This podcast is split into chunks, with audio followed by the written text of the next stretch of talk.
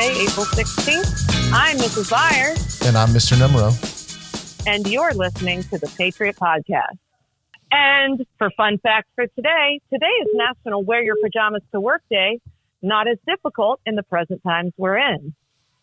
Uh, that, that's an excellent point. Leading us straight into today's topic, uh, Miss Byers, um, managing your time. This is uh, oh. this is something that I think that a lot of us have not had to think about a lot in our lives because due to the nature of schedules and practices and rehearsals and meetings and clubs and all that, our schedules are kind yeah. of just put on our, a platter. Our time manages us. Yes. yes, that's exactly right. Our time yes, manages us. Does. What uh, what are you doing um, with uh, over the closure with like just getting yourself organized? You got like, are you setting an alarm? Are you getting up at work time? Um, no, I I let go of that pretty quickly. Okay. Although I tend to wake up around a little bit after that time. But no, I, I do have an alarm, but it's really just to wake up and get coffee. It's not right, to actually right. start functioning. Right. But um, it no, is the me, Dunkin' Donuts jingle just waking you up. It is. It is time to make the donuts. Yeah.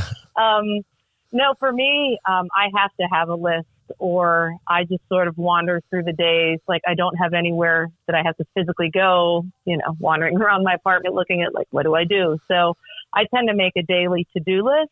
Right. And I used to be the kind of person that really needed to check everything off on that list. But in these current times, I'm realizing that a to do list is just my ideal list of things I want to get done. And if I don't get things done, on any given day, I just carry them over to the next day. Yeah, it's like so that's it, what I've been doing. It's it's like a, it's like a perfect scenario of everybody loves checking things off, and at the same yeah. time, if you don't get to it, you're not doing anything tomorrow either.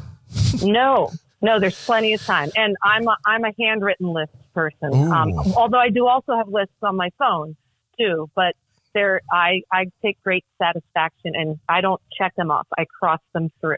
Hand, so hand ooh, crossing them. Handwritten is bold. Um, I'll, I'll, say that. We made in our house. We did a kind of like a a we we were talked about making like a summertime bucket list of things we wanted to do this summer, and so we just started making that list a lot sooner. And of course, some of the things on it aren't things that we're either allowed Possible to right do now. or yeah they're not right. safe or whatever but one of the things that the, my kids actually put on it is that i do um, anybody who follows any of my social medias i think i post this stuff pretty much everywhere is i cook a lot i like to i like to you know throw down in the kitchen and one of the things we put on the list is that daddy that's that, that was me i, I didn't write the you. list yeah um, has to cook things we've never eaten so oh. my wife came home the other day with pork belly so I immediately oh. um, shout out. I immediately uh, uh, send a chat message over to uh, Chef Stevenson and say, "Listen, I've got pork belly, and other than seeing people cook it like on Top Chef and whatnot, I have right. no idea what I'm doing here. So I've got a couple recipes. Um, I'm sure. I think a fair amount of people are cooking. I mean, I assume people are just cooking. Otherwise, people are just starving to death. But um, yeah. well, some people cook, and some people like me. I prepare food, and it's okay. It's fair enough. Rel- relatively healthy, but I'm the antithesis of you. I am I'm not a chef and I do not enjoy cooking. Sorry, Chef Stevenson. It's not my thing. yeah. Well, now I'm not a chef. I make a mess in the kitchen and sometimes it tastes good, but I'm really more of a, just a wrecking ball in, in the kitchen. So yeah, yeah I'm pretty sure you're pretty sure you're being humble, but uh, you, me, and almost everybody listening knows that that's not a thing. that's true. So that's true. But yeah. So good things to do to manage your time. For sure. For sure. Yeah. And now our first guest ever on our podcast, we have a member of the class of 2020 with us, Miss Zori Jones. Welcome, Zori. Hi there. It's wonderful to be here. Thanks We're for joining. Yeah, you. thanks for joining us, Zori. We appreciate it. Of course. So I'll give you the the easy question that uh, that everybody asks everybody anytime anyone sees anyone lately, and that is, what what what have you been up to?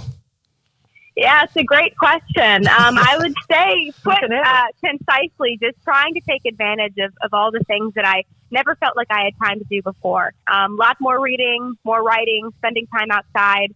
Um, and I would say probably one of the more interesting things um, is I recently started uh, taking a class online called Uncovering COVID 19. Um, and it basically addresses uh, the pandemic from a variety of different perspectives, um, including, you know, statistical, um, sociology, um, even uh, artistic. So that's been really, really fun to, to get to take advantage of and, and learn more about what's going on. That's fascinating. That's Zori, really who, are you, who are you taking the class through? So uh, it's something that Oberlin College is actually offering to all of its admitted students. Okay. Um, so I don't plan to attend Oberlin, but it's still, you know, a really great opportunity to get to know uh, more more uh, admitted students and, and again take a really really interesting course. That's a great opportunity. Good for you for taking advantage of it. Thank you. So, um, I guess I would love to ask you, what have you learned from this time of stay-at-home separation? Yeah, I, I think if there's anything, uh, it would be resilience. Um, throughout high school, uh, I think that the people that I've learned the most from have been my peers. And I've been really, really inspired by the way that, you know, so many of my classmates have, have really taken this as an opportunity um, to, to come together amidst a really challenging time. Um, I, you know, was recently reading an article about uh, the class of 2020, and it sort of takes a, a, a biographical look over the last 17 or 18 years. And it just talks about all of the different um, challenges, the social and political upheavals that we've sort of lived through in our short lives. Um, but through all of that, we've really managed to, to, to again, to be resilient. Um, and whether it's, you know, peers connecting over social media, you know, doing regular check-ins over text and, and right. FaceTiming and Zoom calls, um, just doing everything they can to make sure that social distancing or physical distancing uh, doesn't become emotional distancing has been really, really inspiring to see.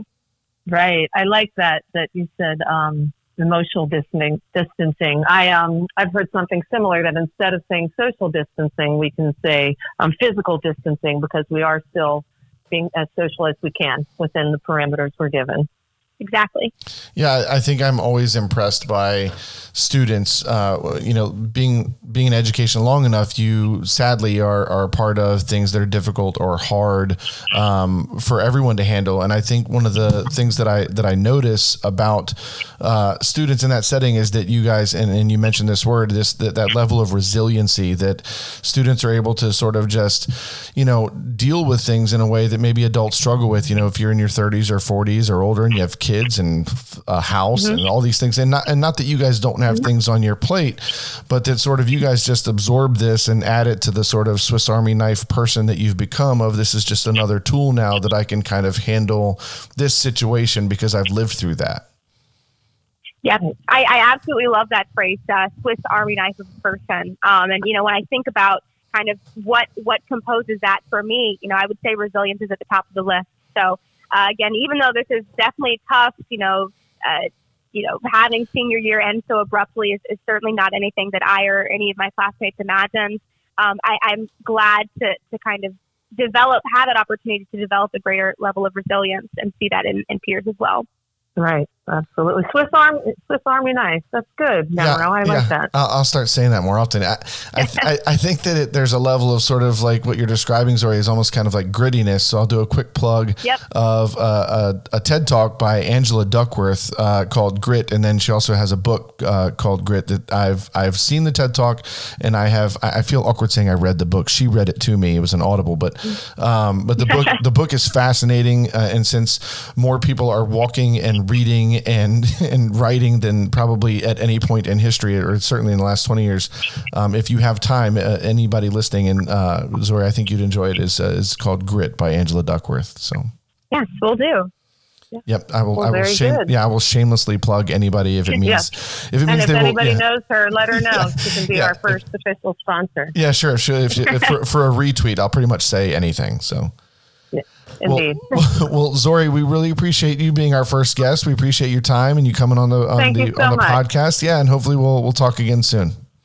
Yeah. Certainly, yes. Thank you guys so much for thinking of me. This has been, you know, wonderful privilege to get to speak to you. Thank you. Uh, thanks, Zori. Take you. care. Have a good day. All right, that's it for today's episode. Hey, would you like, like to be a guest? Interested in being on the show? You can email us at podcast at patrioths also, be sure to follow us on all of the social medias. The show is at Patriot underscore podcast. Miss Byers is at Senora Byers, S R A B Y E R S. And I am at Mr. Numero, Mr. M R N U M E R O. And lastly, right now we are on Spotify. Just search for the Patriot Podcast. The, your quote today brought to you by the five dollar bill guy, Abraham Lincoln. Uh, that's that joke's for my dad. I'll send it to him, and he will be so proud that I said that. But the quote for today: the best thing about the future is that it comes one day at a time. Have a good one, pioneers. Remember, pioneers, be kind to yourself and each other.